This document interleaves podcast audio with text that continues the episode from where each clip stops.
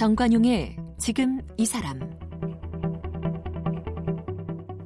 여러분 안녕하십니까 정관용입니다. 오늘 12월 5일 무역의 날입니다. 우리나라 이 한국 전쟁 겪고 폐허가 된 상황에서 지금의 경제 규모를 키울 수 있었던 것 사실 다 수출 덕분이다 말할 수 있죠. 뭐 과거에는 자랑할 것이라곤 파란 가을 하늘 뿐이다 이럴 정도로 해외에 팔 수 있는 게 거의 없었습니다. 그때는 농수산물, 그다음 광물 캐서 수출했고 머리카락 내다 팔았고 심지어 소변까지 수출했어요. 근데 이제는 최첨단의 부품 소재 그리고 문화 콘텐츠, 뭐 자동차, 철강, 네. 현재 우리 수출이 중국, 미국, 독일, 일본 다음으로 무역 최강국입니다. 그래서 오늘 무역의 날을 맞아서 코트라 무역관 출신으로 30년 동안 수출 현장을 누볐던 세종대학교 대양 휴머니티 칼리지의 홍익희 교수를 만나보겠습니다.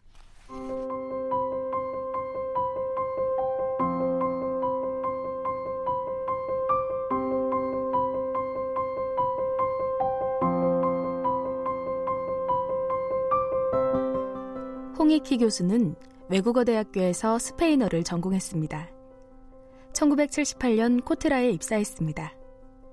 입사 후 보고타, 상파울루, 마드리드 무역관에서 근무했으며 뉴욕 무역관 부관장, 파나마 무역관장, 멕시코 무역관장, 마드리드 무역관장, 밀라노 무역관장을 지냈습니다.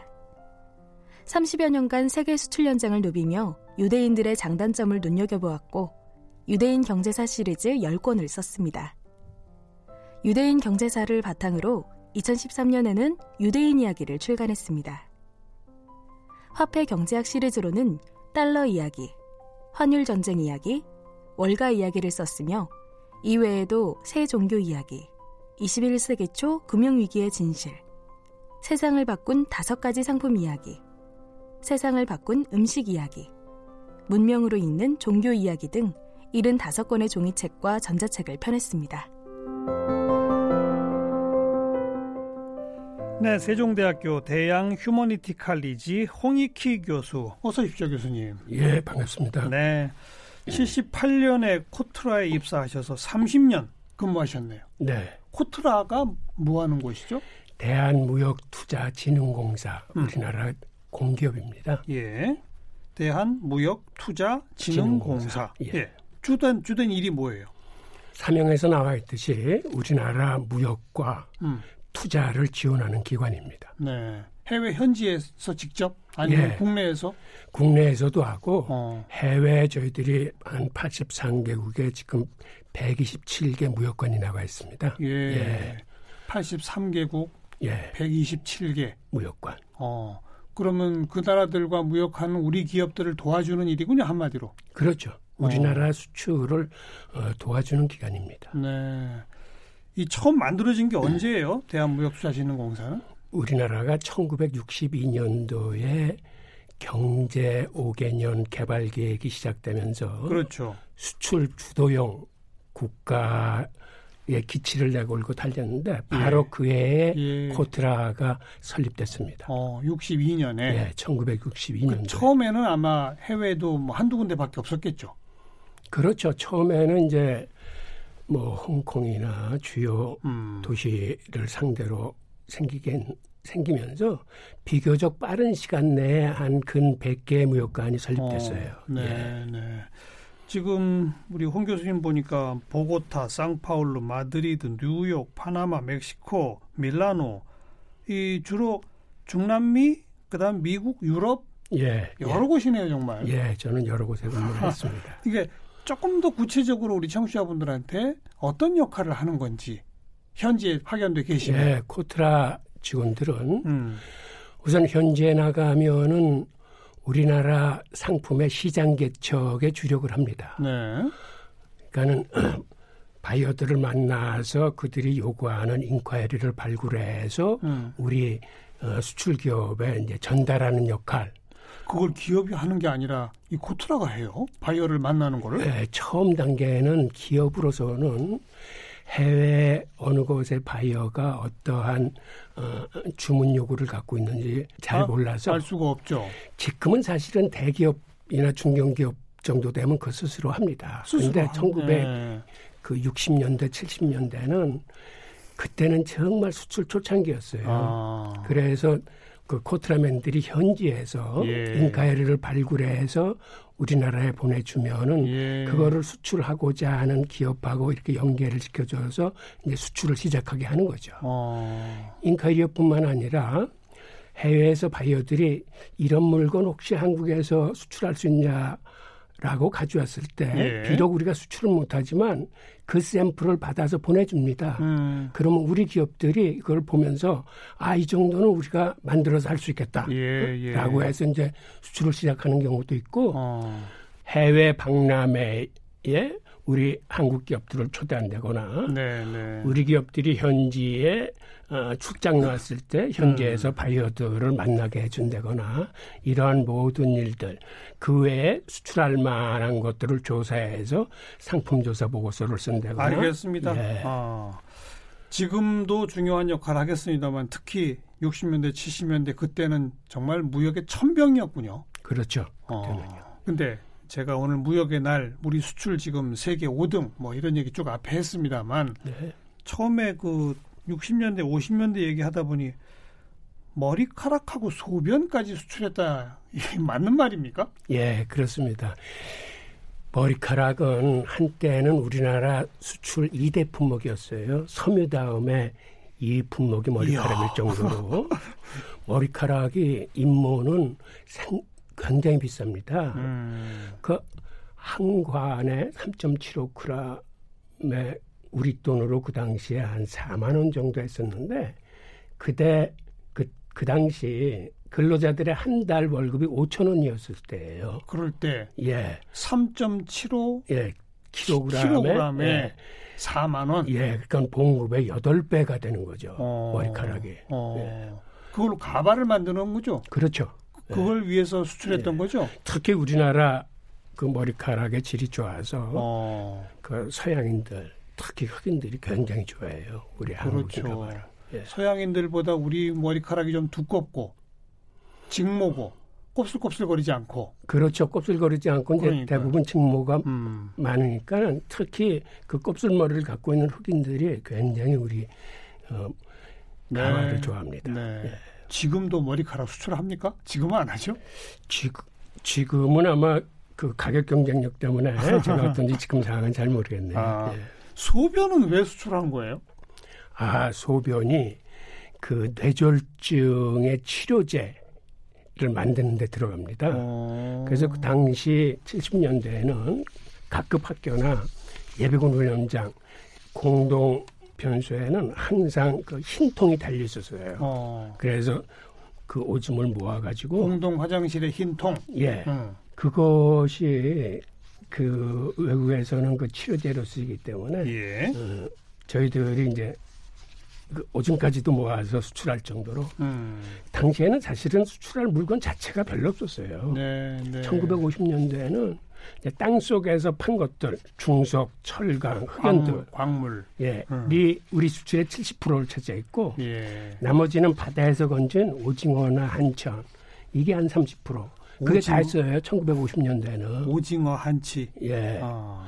그러다가 60년대 들어와서 이대로는 안 되겠다고 예, 그래서 예. 예, 농산물을 개발하기 시작했습니다. 예.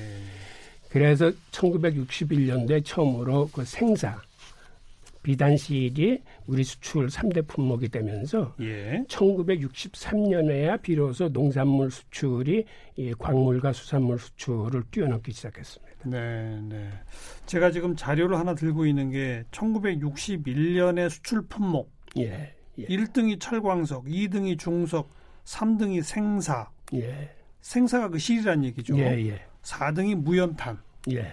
여 5등이 오징어네요. 그래, 그렇습니다. 61년의 경우에. 네. 그러던 게 80년이 되면 의류가 1등, 예, 그것도 뭐 압도적인 1등이네요. 27억 불이 넘었는데 철강판이 2등으로 9억 불이니까 예. 신발이 역시 9억 불. 예. 선박 6억 불, 음향기기 5억 불. 네. 그러니까 우린 60년대 이후 주로 의류 중심, 맞습니다. 경공업 중심부터 예. 시작했던 거죠. 예. 어. 그게 이제 어떻게 됐냐면 기본적으로 광물이나 수산물, 농산물 가지고는 수출하는데 한계가 있으니까 예. 우리가 앞으로 먹고 살 수 있는 거 길은 외국에서 원자재를 들여와서 그걸 가공한 가공산업 쪽으로 나가야 되겠다라고 그렇죠, 그렇죠. 생각해서 제일 처음 들여왔던 게 그 실과 직물들을 가지고 와서 음. 옷을 만드는 보세 가공 산업이 제일 먼저 시작을 했습니다. 예, 예. 그 다음에는 라디오나 TV 부품을 가지 를 가지고 와서 이제 음. 조립 산업을 시작했고, 예. 그러니까 우리 산업은 가공 산업과 조립 산업으로 비로소 어, 수출의 그 원동력을 달기 시작한 거죠. 그렇죠. 그 경제개발 5개년 계획 세우고 코트라 만들던 그 당시까지만 해도 북한이 우리보다 수출이 훨씬 많았죠. 많았습니다. 북한이 그때는 우리보다 지하 자원도 우리보다 풍부하고 맞아요. 어. 수출이 한 여섯 배 정도 많고 여섯 배나 되셨어요. 예, 그리고 그쪽은 중화공업이 발달돼서서 전기도 우리보다 한 다섯 배 정도는 많고요. 어. 그 당시에는 북한이 훨씬 우리보다 앞서 있었습니다. 네. 예. 그럼 그게 역전되기 시작한 건 언제부터예요? 그게 한 70년도 중반 이후서부터 우리가 네. 아마 그렇군요. 어, 제가 확실한 연도는 기억을 못하는데. 예. 예. 그리고 1980년을 목표로 왜 100억 불 수출 1000불 소득 구호를 내걸었잖아요. 예, 유신 정권이. 예. 그걸 몇 년 앞당겨서 달성을 했죠. 예. 저희가 10억 불에서 100억, 100억 불 가는데 딱 6년이 걸렸는데 예. 일본 같은 경우는 그게 한 16년 걸렸어요. 음. 서독같이 강한 나라도 그게 11년 걸렸, 걸렸습니다. 네. 그러니까 네. 우리가 그때 얼마나 열심히 달려왔는지를 알 수 있는 거죠. 음. 근데 뭐 100억 불 넘은 후 속도가 더 빨라진 거 아니에요, 사실? 그렇죠. 금액으로 봐서는 그러니까요. 그때서부터 아주 그 제이커브 곡선을 그리면서 크기 시작했는데요. 네. 처음에 제가 소개했습니다만 현재 우리나라가 수출 액수로 세계 5등. 예. 맞죠? 아니 월 정확한 통계상으로는 사실은 6등입니다. 어. 6등인데 5등인 네덜란드가 사실은 중개 무역 국가거든요. 예. 그러니까 그거는 큰 의미가 없어요. 의미 없죠. 예, 어. 국별로 봤을 때는 저희가 세계 5강입니다. 네. 예. 4등이 지금 일본? 예, 4등이 일본인데 일본과의 격차도 사실은 그리 크지 않아요. 음. 지난해 일본이 한 7,300억 불 정도 수출했는데 저희가 한 어, 6,055억 불 정도 했거든요. 예, 그래서 예. 일본의 한 83% 정도로 음. 쫓아왔고 앞으로도 이 격차는 점점 좁혀질 겁니다. 네. 그리고 그걸 국민 1인당 수출액으로 나눠보면 우리가 일본보다는 두 배 정도 높습니다. 일본 인구는 1억이 훨씬 넘으니까. 네. 그렇죠. 그러면 조만간 일본을 제치고 4등 되겠는데요. 가능성 없지 않아요. 어. 예, 특히 이번에 그 수출 규제로 인해서 우리가 일본보다 약한 게 소재 부품 산업이었었는데 예. 앞으로 소재 부품 산업이 어, 우리가 자립화하고 그다음에 이게 수출 산업화하고 그다음에 마지막 남은 자동차에서 예. 어, 일본을 다른 산업처럼 예. 쫓아갈 수 있으면은 그것도 그렇게 어렵지 않다고 생각합니다. 네. 그러면 중국, 미국, 독일 그 다음에 이제 우리가 갈 수도 있다. 갈 수 있습니다. 대단합니다. 예. 작은 나라가 정말 대단한 거죠. 우리 예. 홍 교수님 청춘을 바치신 옛날 해외 처음 막 파견 나가서 주재관 시절 하실 때 네. 그때 어땠어요? 그때는 힘들었죠. 그 80년대 초인데 제가 처음에 그 콜롬비아 보고타 근무를 했는데 그때는 이제 낮에는 이제 바이어들 만나러 다니고 음. 그 다음에 무역관 근무하느라 중요한 보고서는 현지 직원 다 퇴근시키고 저녁 7시 넘어서 조용할 때 쓰기 시작합니다. 그러니까 매일, 매일 야근하는 매일 거죠. 야근이군요. 예. 어. 그러니까 잠자는 게 제일 어, 소원이었던 때예요. 어. 근데 그때는 그런 사명감이 막 붙었어요? 그러면 그 그때 밤에 불 켜진 곳은 예. 한국 기업하고 일본 기업 사무실 뿐이 없어요. 어. 그 다음에 우리 무역관도 그렇지만 바이어들이 뭐 이것 좀 한국에서 수입해 보겠다고 왔을 때 그거를 우리가 수출하지 못해서 일본 무역관을 찾아가러 찾아가라고 할 때는 가장 슬픕니다. 그렇죠. 그러니까는 어. 우리 기업은 수출 기업들은 더한 거죠. 예, 어? 예. 그 바이어들이 이것 좀 수출해 달라고 그러는데 못 만드니까는 그러니까 그 당시 수출 기업들은 정말 열심히 뛰었어요. 음. 예.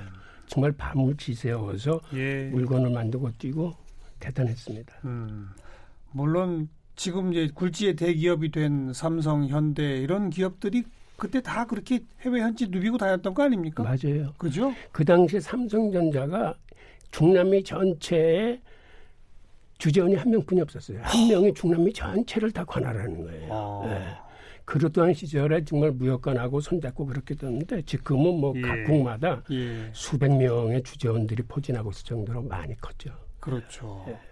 전 세계 구석구석 오지 어디를 가도 삼성, 현대, LG 간판이 보여요. 네, 맞습니다. 그렇지 않습니까? 예, 이제는 음. 자랑스럽죠. 음. 네, 네, 네.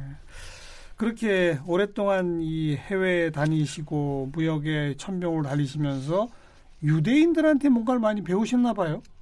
책을 예. 쓰신 게 유대인으로 관한 책을 많이 내셨어요. 예, 제가 보고타 무역관에 처음으로 나가 보니까 예. 만나는 큰 바이어 혹은 큰 에이전트들은 최유대인이에요. 아, 콜롬비아라는 나라인데. 예.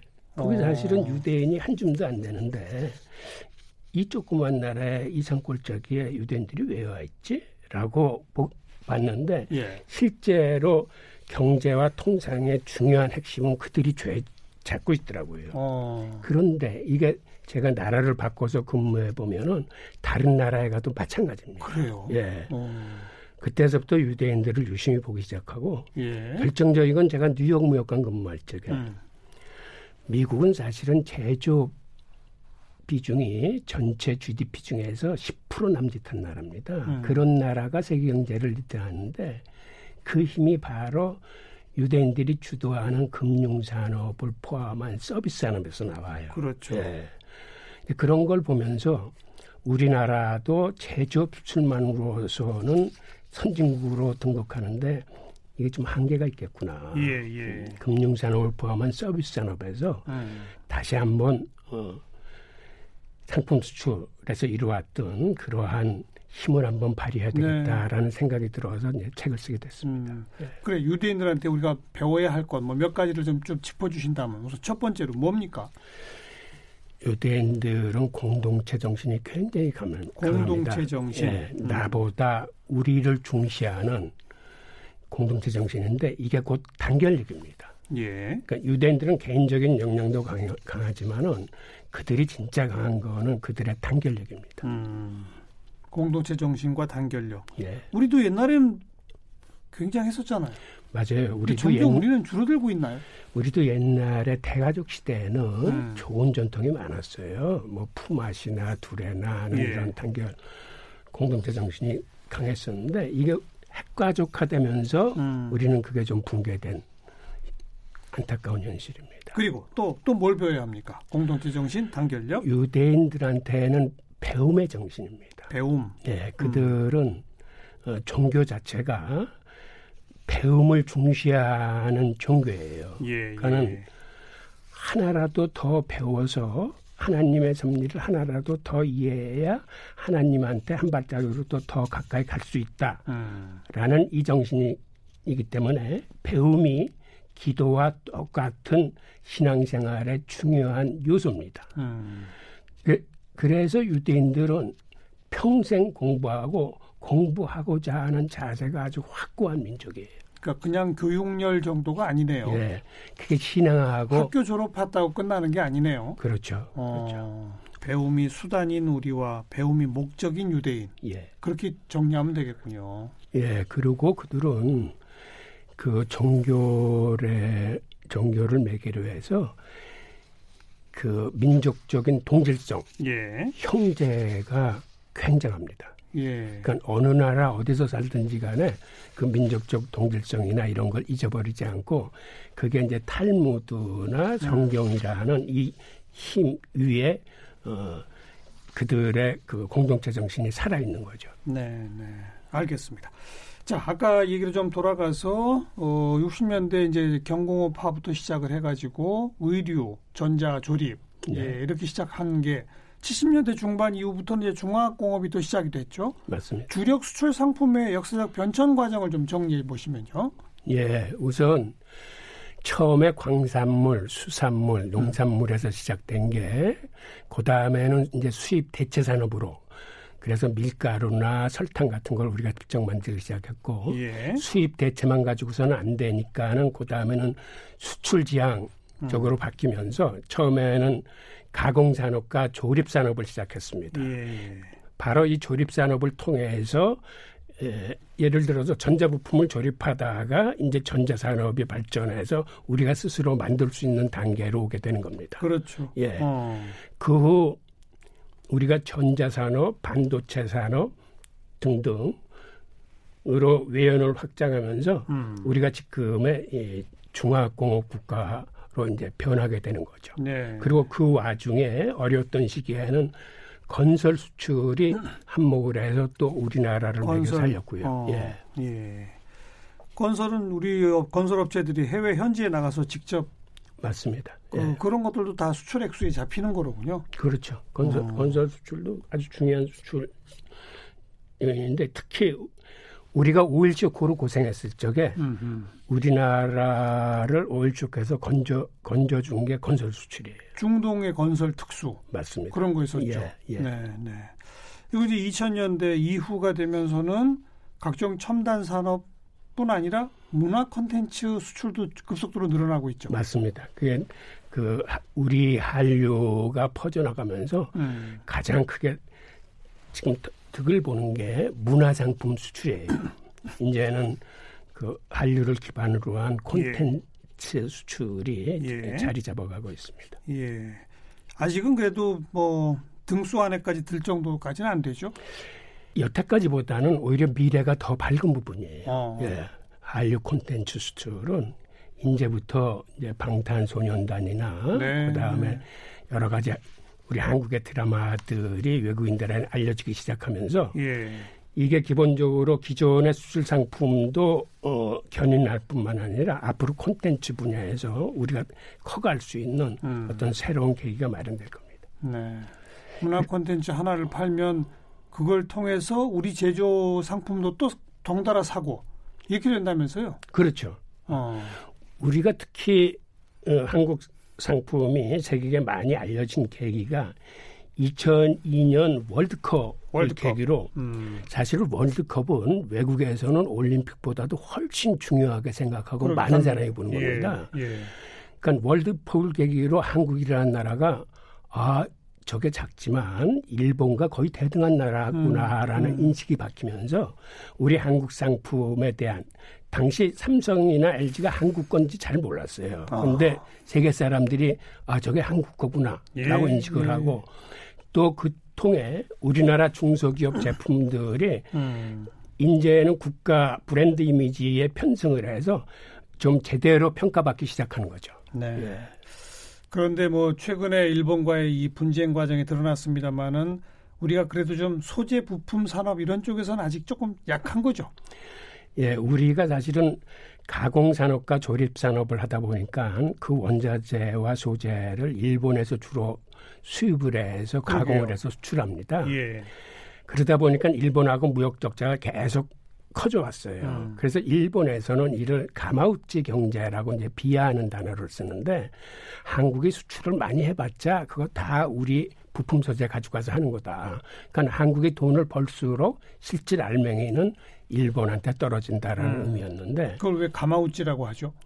아 가마우찌라는 새가 있습니다. 그러게요. 이 예. 새는 어부가 그 목을 이렇게 묶어가지고 묶어놔가지고 물 속에 들어가서 물고기를 물어오죠. 맞습니다. 어. 그러면 그 물고기를 어부가 이렇게 어. 뺐듯이 예. 우리가 해외 나가서 수출해서 어, 돈을 물고기. 벌어와도 음. 알맹이는 자기네들이 빼간다는 아. 의미에서 그렇게 불렀던 건데요. 그리고 우리나라가 가마우찌로군요. 그렇죠. 일본 눈에 보기에는 그렇죠. 아이고. 근데 요번에 그 수출 규제에 인해서 이제는 우리 기업들이 부품 소재 자립화에 나섰는데 예. 저는 이게 굉장히 중요한 의미가 있다고 생각합니다. 그럼요. 여태까지는 사실은 일본의 부품 소재가 좋고 비교적 가격이 합리적이기 때문에 예, 예. 우리가 그쪽에 많이 의존을 했어요. 음. 설사 우리 중소기업이 개발한다고 해도 그걸 사실은 탐탁치 않게 여겼는데 네. 이번 사건으로 해서 이제 완전히 변했습니다. 예, 그래서 앞으로는 예. 우리가 부품 소재를 자립해 가지고 이걸 수출 산업화하면서 음. 일본에서부터 독립할 적에 진정한 그 수출의 독립이 이루어질 겁니다. 네. 중국이 막 쫓아오는 그런 대목에서 우리가 이제 1등 내줄 그런 상품들도 아직 많지 않아요?